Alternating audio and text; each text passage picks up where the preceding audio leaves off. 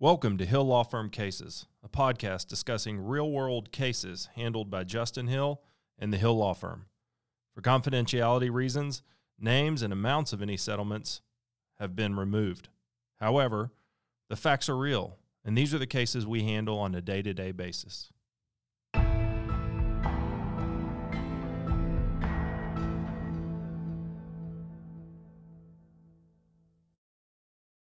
All right, I'm here with Michael Watts. He was my original boss. This is Hill Law Firm Cases podcast, and I'm going to talk with Michael, who is sort of the whole reason I came to San Antonio. He was really an inspiration for me wanting to get into um, not just plaintiff's work, but products work, which I kind of missed the back end of it, but I got to do incredible things at his firm and I got to see incredible things and I got to be part of things that nobody my age got to and you do. did incredible things. Well, thank you. I mean, I did my best. Um, but, you know, to be fair, I'm now on my own and I was only able to do that with the set of skills and the quiver that I left your firm with. So I thank you so much for that.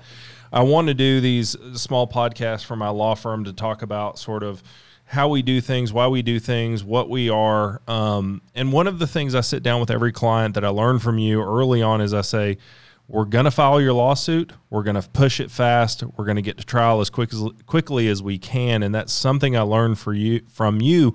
What was your philosophy? Because so many people in our industry they wait till this and they send a letter, and then if that doesn't happen, what was your philosophy to file and push?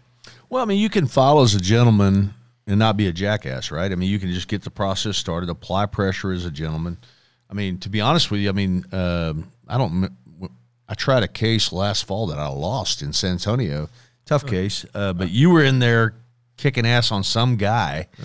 and they were trying to continue the case, and you were pushing. I said, "I taught him that. That's awesome." It's true, and I was proud of you. You know, and I'm. You know, the good news is that probably settled because you applied pressure. Yeah. So you can apply pressure without being, you know, rude. Um, and it's not dishonorable to tell a defendant, no, no, no, we're going to move. We're going to get a trial setting. You've got the time between now and the trial setting to settle the case, and that's what you've done, and that's what I saw last fall, which is awesome. Yeah, uh, everything I've learned in my process has really been from your firm. Yeah, I mean, it's it's just it, you know, litigation is all about applying pressure. It's either applied to you or you apply it to somebody else.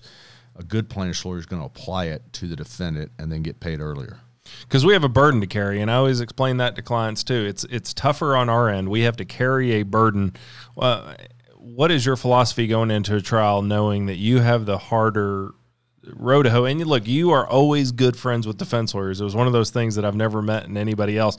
You have good relationships with them. They respect you. You treat them well, but you push your cases how do you approach a case knowing you have the burden to carry and how do you explain that to your client well we shouldn't file the case unless we think we can get there but but most of us file cases because we think it's a righteous cause and then when we have the righteous cause i mean we can be friendly with the defense lawyer but they know that we're ready to whip their ass. And uh, that's what we try to do and that's clearly what you do. If you were gonna i remember one time when i was a young lawyer you said i always told my wife that if anything happens to me you need to call this lawyer. And i still remember who that lawyer was and it's funny i have chosen vendors in my practice because of who that lawyer was and you spoke so highly of him when you speak to friends and family that say i'm going to hire a lawyer. What are some of the things i should look for?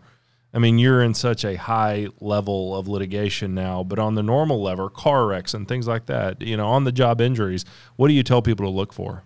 You know, I, what I want is people to go down and try cases, um, and and people that are not afraid to take a loss down at the courthouse because nine times out of ten the jury's going to do the right thing. And so, uh, what frustrates me is when people who need that new bass boat or you know that new car settle a case for less money than they should and are afraid to go down and see what our fellow citizens here in San Antonio are going to do because I have absolute faith that whether it's here in San Antonio or in San Francisco or in Gulfport, Mississippi, uh, juries do the right thing the vast majority of the time. And, and I think we sell our clients short by by being worried about being in that small minority where they're going to screw you because they don't. That juries do the right thing. They they ferret through nonsense. They they achieve justice in the overwhelming percentage of the time. Um, Michael, everything I've, I've sort of learned and the philosophies I've got as a lawyer, I either, either learned from you or some of the lawyers in your firm. Um, as it relates to San Antonio, we're, you know, my firm now is San Antonio based. We've got one office. We're always going to have one office. We're going to represent people here. We're going to know the courthouse here. What do you think are some of the things that are a little bit different about jurors in San Antonio and trying cases in San Antonio? Well, I mean, people in San Antonio are good people. I mean, it's a great town. I mean, as I joke, I wasn't born here, but I got here as soon as I could, and I'm not leaving. I mean, this is, I think this is the best place in America to live. I think jurors here do the right thing. I think the richest people up in the Northwest are respectful to the poorest people down in the Southeast. And we're all equals. And we all show up for jury duty. Um, we treat each other with respect. Uh, we all want this town to grow. We want this town to do well. We want its citizens to do well. And so uh, there's no town in America I'd rather try a case because I know that the integrity and the honesty and the the fabric of the jury pool in San Antonio is is as good as it's going to be anywhere else. All right, well, that's going to do it for this episode of the Hill Law Firm podcast. Um, if you want to know more about where I came from and how I learned, research Michael and his firm. That's that was sort of where I became the lawyer that I am today. So, thank you. We'll be back next time. We'll have more insights and more about what we do.